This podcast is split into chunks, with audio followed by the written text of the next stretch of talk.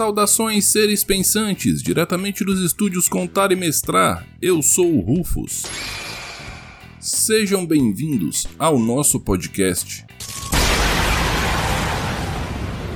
O podcast de hoje é um oferecimento dos nossos apoiadores do Catarse, catarse.me barra contar e mestrar, e também é um oferecimento dos nossos amigos e parceiros, a Tribo Arquearia, a Hamburgueria Tom Artesanais, a Nuvem Voadora Bookstory e o Sebo do Anderson.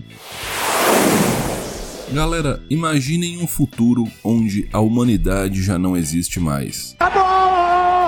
É, alguém pode comemorar e gritando: Oba, o meteoro veio!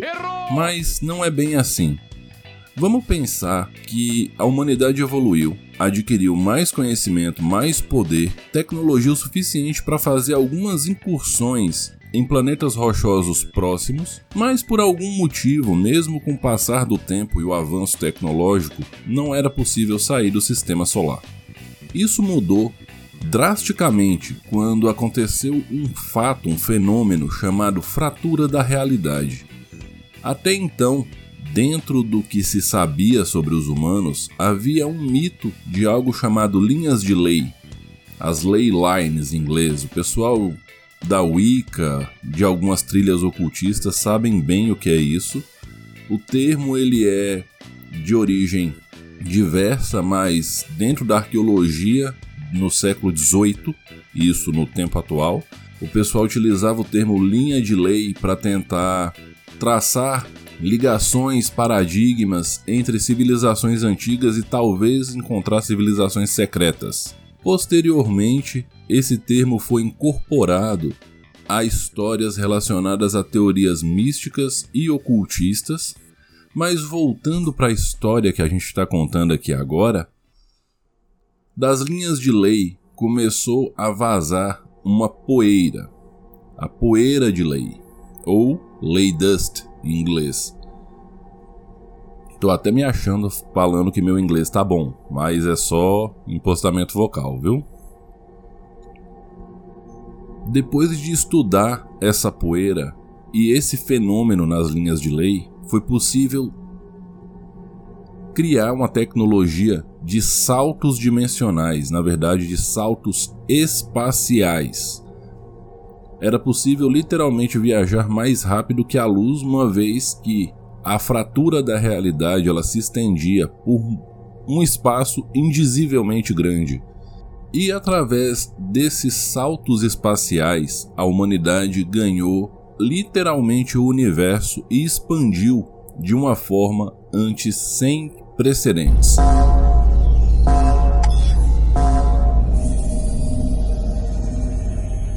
Graças a isso foi possível colonizar vários mundos habitáveis, mas paralelamente a isso foram desenvolvidos robôs de terraformação.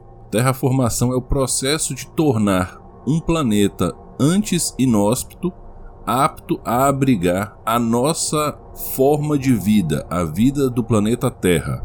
O nome desses robôs eram Titãs. E essa guinada tecnológica para cima só foi possível porque, pela primeira vez na história da humanidade, a escassez não era um problema. Uma vez que infinitos mundos começaram a ser colonizados graças aos saltos espaciais possíveis com a poeira de lei e a fratura da realidade, então foi o primeiro momento em que a humanidade teve mais matéria-prima e mais commodities do que era necessário. Então, toda a briga econômica meio que caiu por terra e deu lugar a um período de paz, prosperidade e muito avanço tecnológico.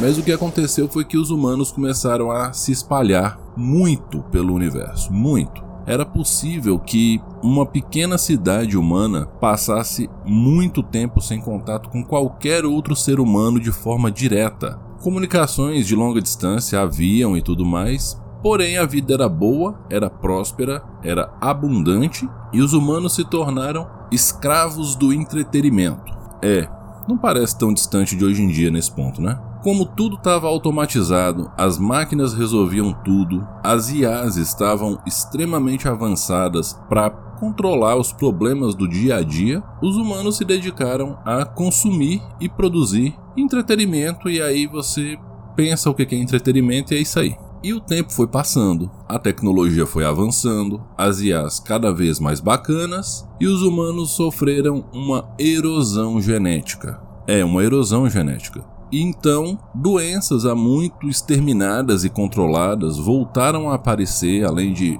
N formas de defeitos congênitos e problemas transmitidos geneticamente. E a vida estava tão boa há tanto tempo que os humanos não sabiam mais como tratar disso. E assim a coisa começou a ficar realmente difícil, porque as pessoas começaram a morrer e começou a haver uma espécie de pânico pânico social por conta do fim. O ocaso chegou e não era um meteoro, era simplesmente o fim. Então, nessa época, vários humanos se mudaram para estações espaciais e eles começaram a desenvolver um projeto chamado Projeto Arconte. O que, que são arcontes, pelo amor de Deus? Arcontes são humanos geneticamente modificados, com memórias extremamente longas, amplas e precisas. Eles têm a pele colorida e tem uns 3 metros e 30 de altura, mais ou menos. Eles foram planejados geneticamente por uma facção dos humanos chamada Facção dos Criadores. A facção dos criadores era uma das mais poderosas da época, mas pouco se falava dela,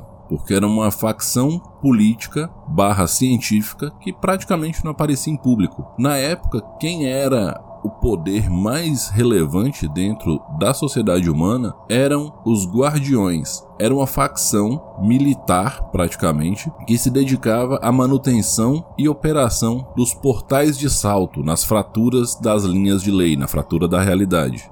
Muita gente acreditava que eles eram capazes de construir esses portais, porém, a tecnologia necessária e a técnica necessária para criar esses portais havia se perdido no tempo. Só que eles, através de engenharia reversa, sabiam como operar e consertar esses portais, então eles usaram isso largamente a seu favor. Basicamente, enquanto todo mundo só tinha olhos para importância dos guardiões, os criadores estavam pesquisando engenharia genética e várias coisas menos eticamente aprováveis, por assim dizer, até chegar no projeto Arconte. O projeto Arconte, ele só prosperou porque a humanidade literalmente entrou numa guerra civil completa e à medida que a guerra avançou, todo mundo acabou por um motivo ou outro se curvando ao conhecimento e ao poder científico dos criadores. O que acontece é que os arcontes foram criados e os primeiros arcontes foram criados pelos humanos como seus próprios filhos. A essa altura, o grosso da população estava se matando por motivos diversos nos planetas e nas colônias, e as facções mais poderosas lançaram quatro estações orbitais gigantescas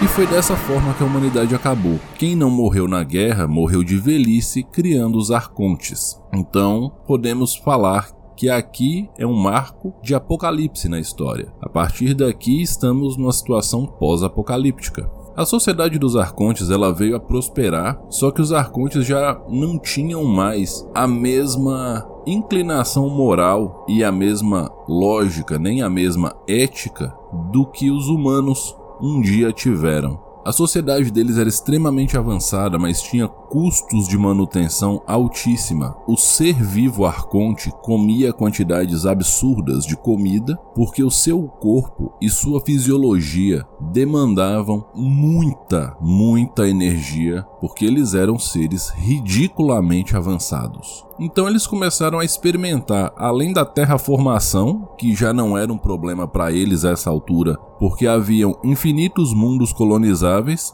e os titãs continuavam sua jornada universo adentro, terraformando mundos e mais mundos. Então eles se dedicaram à engenharia genética para criar novas espécies e controlar essas novas espécies. A verdade é essa, porque eles começaram a testar essas espécies eram servas, literalmente servas dos arcontes. Esse é o período de ascensão do império dos arcontes. E assim, os arcontes eram ridiculamente inteligentes, tinham um aparato tecnológico absurdo deixado pelos humanos, mais o que eles próprios aprimoraram e desenvolveram, e ainda começaram a criar muitas espécies para serem seus servos. E assim, eles não tinham a mesma lógica emocional que a gente tem. Então, à medida que eles consideravam uma espécie como um fracasso, eles simplesmente abandonavam essa espécie em algum lugar e ela que se foda. Simples assim. Quando eles gostavam, eles tratavam essa espécie super bem, davam regiões estelares para eles governarem e tudo mais. E eles estavam muito focados na busca sobre quem somos nós, por que fomos criados e o que é a perfeição. Ou seja, eles estavam sofrendo de um literal afastamento filosófico da realidade. Esse é o problema do filósofo em muitas situações. Quem estuda filosofia sabe disso. A pessoa que estuda muito um tema, às vezes ela pode se afastar da realidade só para ficar elucubrando sobre aquele assunto na esfera mais mental possível. Mas o que importa aqui é que em certo momento os arcontes chegaram numa forma de vida chamada Zion e automaticamente começaram a debater se os Zions eram perfeitos. Ao passo que um grupo de arcontes defendia que os Zions eram, de fato, os seres perfeitos e o ápice possível de genética e etc, etc. Outro grupo simplesmente começou a questionar aquilo e retirou o título de perfeição dos Zions. Inclusive no dialeto dos arcontes, no extinto dialeto dos arcontes, Zion é a palavra para perfeição. Só que no momento em que Zion deixou de ser a palavra para perfeição e começou a designar aqueles seres e a perfeição foi retirada como conceito e foi elevada a aquilo que devemos pesquisar ainda o que é, os Zions ficaram putos. E bote putos nisso. Né? Eles eram muito cheios de si, pelo que se conta na história, porque eles foram criados como perfeitos. E como toda criança que é criada como perfeita, eles eram mimados e eles ficaram bem ressentidos de seus criadores. E lembra que eu falei que os arcontes não tinham nenhuma lógica de moral muito parecida com a nossa, de ética e etc. Quando eles notaram para onde a coisa estava indo, eles simplesmente moveram uma frota estelar inteira para a estação espacial onde os Ions foram criados e destruíram todos os Ions sem nenhum ressentimento. Eles descartaram aquela espécie e mataram todos, todos menos um. Um Zion sobreviveu, conseguiu pegar uma nave pequena e sair universo adentro rumo a uma nebulosa sombria no meio da galáxia. Como ele conseguiu fugir com grande agilidade, com muita astúcia, o pessoal simplesmente, o pessoal vulgo os arcontes, optaram por largar ele para lá, provavelmente ele morreria. Então eles voltaram para suas estações espaciais e para os seus afazeres. Porém, esse cara que fugiu, que hoje é referido na história apenas como Ozion, ele voltou. Ele voltou 200 anos depois, e ele tinha um exército de seres geneticamente modificados por ele chamados Nephilims. Ele moveu esse exército ao longo de 200 anos e ele cercou sistematicamente todo o domínio do Império Arconte e ele começou a plantar agentes infiltrados em todas as sociedades que eram controladas pelo Império Arconte. Porque assim, os Arcontes davam sistemas estelares inteiros para suas criações, mas continuavam controlando basicamente a economia como um todo e a política de maneira direta. Então, havia estabilidade bem forte através desse controle dos arcontes. E aí veio a grande guerra do Zion, porque o Zion esperou, planejou se infiltrou e quando os arcontes menos esperavam, ele atacou. E ele atacou de maneira muito efetiva. Inclusive, uma das criações dos arcontes, que são os ursai, são ursos humanoides, eles simplesmente eles foram completamente cooptados pelo Zion porque o governo dos Ursai era completamente controlado por agentes do Zion. Então, basicamente, o que aconteceu? Uma guerra se deflagrou. Apesar da superioridade técnica, os arcontes não eram bons de briga. Eles não eram lutadores em essência. Mesmo os seus criados, né, literalmente nessa expressão, né, mesmo aqueles que eles criaram, que eram mais focados para uma lógica combativa, não davam conta dos Nephilims. Os Nephilims eles foram criados para sobrepujar em todos os aspectos os outros povos. Eles eram um instrumento biológico de dominação, dotados de mente coletiva e astúcia e uma caralhada de outras coisas, e isso tornava eles absurdos. À medida que a guerra progrediu, o império rapidamente foi reduzido a poucas posições defensáveis e o Zion participou do assassinato de vários e vários arcontes. Nessa brincadeira, os arcontes e as suas criações se debruçaram desesperadamente sobre o conhecimento humano atrás de algum conhecimento antigo de algo poderoso que acabasse com a guerra. E a guerra acabou mesmo, mas não do jeito que eles queriam. Eles chegaram em conceitos em arquivos sobre armas de destruição em massa, armas biológicas e coisas desse tipo. Os Ursai, que eu falei que tinham traído os arcontes, foram traídos pelos Nephilim. Desesperados para salvar o seu mundo, eles chegaram numa arma chamada Deionizador, uma arma brutal dos humanos. E eles acionaram no objetivo de acabar com os seus inimigos. E isso deu errado, porque a arma dizimou praticamente todos os Ursai. E N coisas nesse sentido também aconteceram. Os Arcontes criaram os Mecônidas. Eram seres robóticos criados para lutar esse fronte de guerra. Só que os Mecônidas eles tinham como base mentes digitalizadas dos humanos lá dos últimos dias que subiam para uma nuvem, para um mundo digital, versões das suas mentes. Só que por alguma ironia, algum fator, muitas dessas mentes se distorciam em mentes sociopáticas, por assim dizer, e os Mecônidas se tornaram um puta de um problema. Nesse meio tempo, os Arcontes ainda criaram às pressas um povo condicionado à estrutura militar e à brutalidade. O nome desse povo é Legião.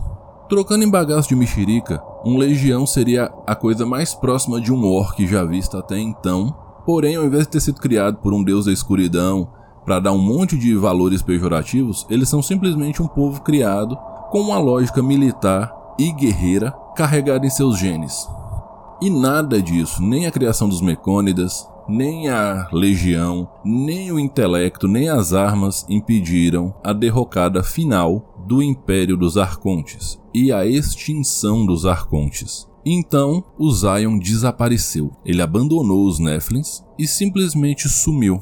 E aqui fica um ponto interessante. Há quem diga que o Zion e os seus irmãos sequer existiram. Eles eram apenas um pretexto arconte para tampar alguma experiência que deu errado. Há quem diga que os arcontes também não existiram, mas existem indícios físicos extremamente profundos sobre a sua existência e o seu impacto. O universo, hoje, se encontra numa situação bastante diferente, já que, apesar da guerra ter acabado oficialmente quando o Império Arconte ruiu, muitas batalhas prosseguiram por muito tempo. Porém, o que aconteceu depois da guerra é uma outra história, e na verdade é um amaranhado de muitas outras histórias.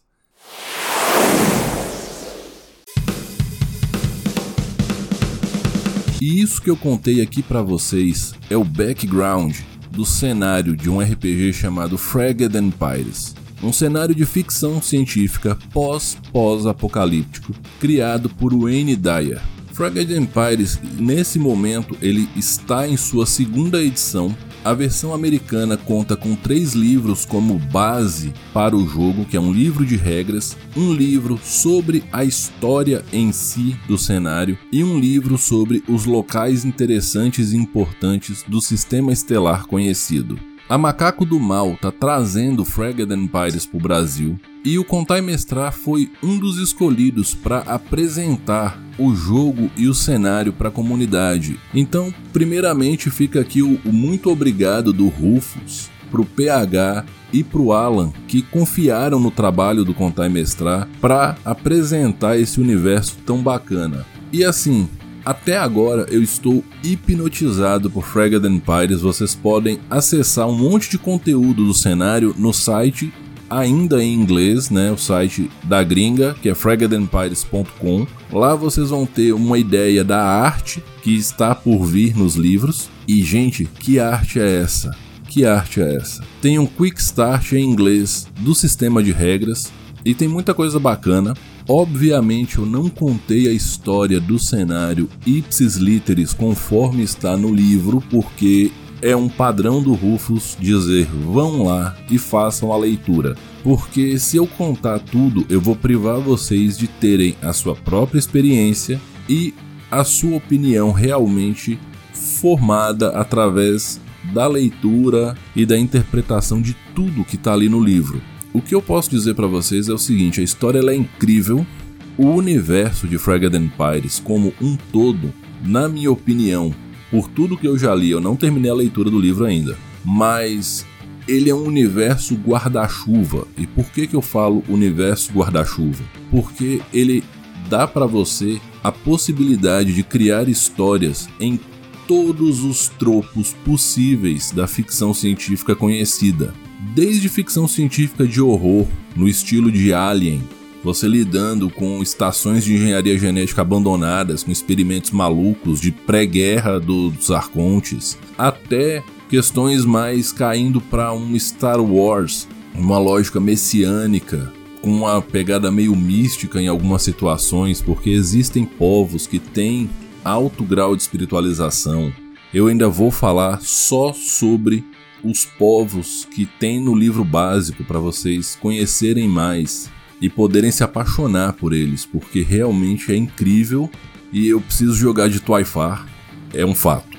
Fora isso, existem N outros elementos clássicos, eu não vou conseguir listar todos aqui, mas eu percebi que dá para você fazer muitos tipos de histórias diferentes. Eu identifiquei possibilidade de narrar influenciado por Duna, por Star Wars, por Star Trek, por Knights of Sidonia, por Trigon. Então, assim, só aqui a gente já falou de fantasia ocidental e oriental dentro da ficção científica, dentro de abordagens diferentes, além de ser ficção científica, porque uma opinião minha, o que difere a ficção científica da fantasia científica é a necessidade de explicar cientificamente a origem das coisas. Não existe meio que um porquê sim arbitrário em todas as questões. E Fragged Empires, ele tem respostas de origem científica, de origem de pesquisa em quase tudo. Porém, existem elementos de fantasia científica muito bacanas aqui, inclusive cyberespaço, mentes digitais, inteligências artificiais, que graças à, à perda de alguns conhecimentos, de alguns registros, a ausência dessas respostas sobre origem geram o porquê sim e a pegada fantástica daquilo ali. E isso é muito bacana, isso complementa o cenário muito bem. Então, assim, fiquem de olho, tanto no Instagram quanto nas demais redes sociais da Macaco do Mal. Em breve vão ter anúncios importantíssimos sobre Fragged Empires. Eu estou maravilhado com o jogo. E o termo é esse, maravilhado mesmo. E assim, eu não faço média, sabe? Eu falo o que eu penso, eu não tenho medo de enfrentar opiniões diversas, porque esse é o Rufus, né? E eu digo o seguinte, galera: Fragged Empires vale cada minuto da leitura e vale cada minuto jogado. Serião. Bom, enquanto aguardamos as próximas novidades sobre o lançamento de Fragged Empires no Brasil e eu volto para a leitura cheio de vontade de conhecer mais desse universo, eu vou ficando por aqui e lembrando a todos, esse podcast é um oferecimento dos nossos amigos e apoiadores do Catarse, catarse.me barra contar e mestrar com apoios a partir de R$ reais você ajuda o Rufus a contar a história, conhecer novos RPGs, apresentar RPGs bacanas para vocês, trazer gente legal para conversar com vocês e principalmente descomplicar a ideia de que mestrar é uma coisa difícil e não é, mestrar é para todo mundo. Além disso, esse podcast é um oferecimento dos nossos amigos e parceiros Hamburgueria Tom Artesanais de Montes Claros, a Tribo Arquearia lá de Porto Alegre, a Nuvem Voadora Bookstory e o Sebo do Anderson, lá de Recife, e em especial Esse podcast é um oferecimento da Macaco do Mal Hobbies. E como eu sempre digo no final, galera, respeitem-se, divirtam-se, dividam o lanche.